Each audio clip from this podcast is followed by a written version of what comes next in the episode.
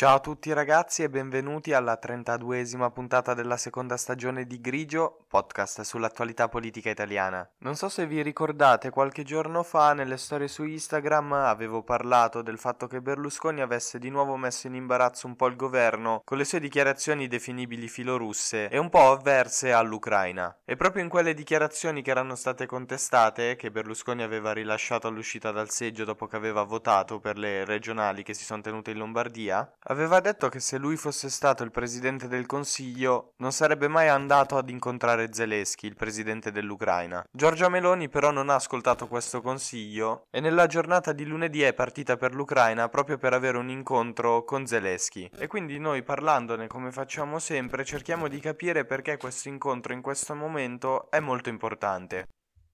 Io sono Mirko D'Antuono e questo è Grigio, stagione 2.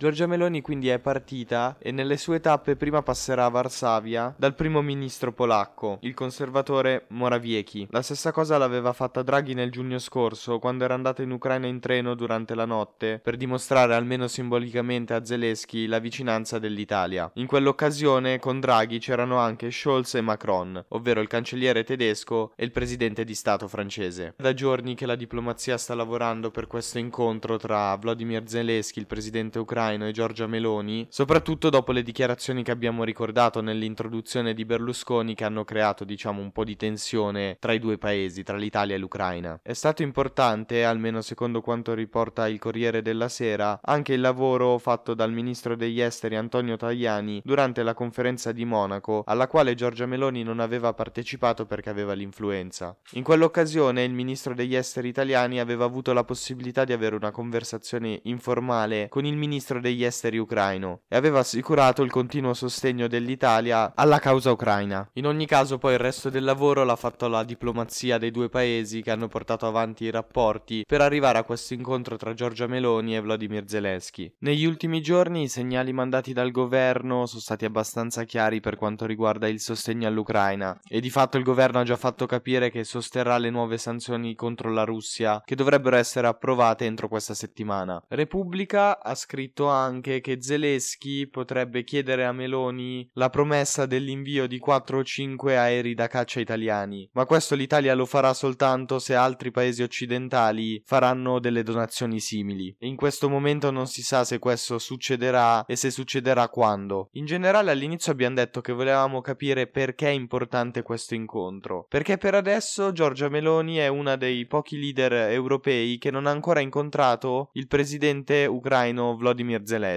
Prima abbiamo ricordato un incontro di Draghi che c'era stato appunto subito dopo lo scoppio della guerra, ma in realtà l'ex presidente del Consiglio si era recato più volte in Ucraina per dimostrare il sostegno italiano in maniera un po' più concreta all'Ucraina. Quando Zelensky si era recato a Bruxelles in Belgio a partecipare al Consiglio europeo, la riunione che c'è tra i capi di Stato e di governo dell'Unione Europea, una decina di giorni fa, si erano visti per la prima volta di persona la presidente del Consiglio italiano e il presidente dell'Ucraina. Come sappiamo bene, perché ci è capitato più volte di citarlo e di dirlo, Giorgia Meloni ha sempre ribadito dopo ogni Consiglio europeo il pieno sostegno dell'Italia all'Ucraina. In questo momento quindi questo incontro a Giorgia Meloni perché serve? Perché serve a rafforzare la sua immagine a livello europeo e internazionale. Se vi ricordate, avevamo parlato dell'esclusione nelle storie su Instagram che c'era stata da un incontro di alto livello che avevano tenuto il presidente della Francia Macron, il cancelliere tedesco Scholz e Volodymyr Zelensky, e questo incontro era stato organizzato da Francia e Germania, che avevano deciso di non invitare l'Italia. L'asse franco-tedesco avrebbe agito così per via di alcune posizioni filorusse mantenute da esponenti della Lega e di Forza Italia, partiti che sono al governo con Fratelli d'Italia e Giorgia Meloni. Nel mentre il presidente ucraino comunque non è stato in silenzio e ha detto che l'Ucraina non si può permettere di perdere il sostegno dell'Italia, perché resta un paese molto importante nella coalizione e perché è uno dei paesi leader dell'Unione Europea. Per quanto riguarda le dichiarazioni di Berlusconi, ha preferito rispondere con una battuta, diciamo, e qui vi riporto le sue parole precise. Ho sentito le dichiarazioni di Berlusconi, non lo conosco personalmente, forse dovrei mandargli qualcosa, non so cosa gli posso regalare, vodka? Ho una buona vodka. Se una cassa di vodka è abbastanza per portare Berlusconi dalla nostra parte, allora risolveremo finalmente questo problema. Ha fatto questa battuta Zelensky perché qualche settimana fa Silvio Berlusconi aveva detto di aver ricevuto un regalo da parte del presidente russo Vladimir Putin, ovvero 20 bottiglie di vodka, e inoltre Berlusconi l'aveva definito amico personale. Ecco, quindi data la difficoltà di Giorgia Meloni nel riuscire a dimostrare concretamente che il governo sia interamente schierato dalla parte dell'Ucraina, proprio per queste cose che abbiamo citato, dall'introduzione in cui abbiamo parlato delle dichiarazioni di Berlusconi molto contestate a quest'ultima cosa che riguarda sempre Silvio Berlusconi e il regalo che ha ricevuto da Vladimir Putin, alle dichiarazioni di alcuni esponenti della Lega e di Forza Italia che sembrano essere molto filorusse, al fatto che lo stesso Salvini è intervenuto per bloccare la presenza di Zelensky a Sanremo. Questo incontro con il presidente ucraino è molto importante, serve a ricucire definitivamente i rapporti e a dimostrare che l'Italia è schierata dalla parte del paese che è stato invaso dalla Russia il 24 febbraio dello scorso anno. Noi seguiremo tutti gli aggiornamenti che ci saranno anche tramite la pagina Instagram. Nel mentre io vi saluto e vi ringrazio per avermi ascoltato, ci risentiamo domani con la 33esima puntata della seconda stagione, sempre qui su Grigio Podcast.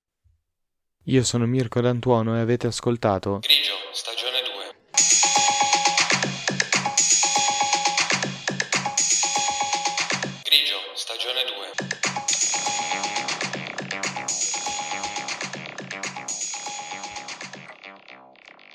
Grigio, stagione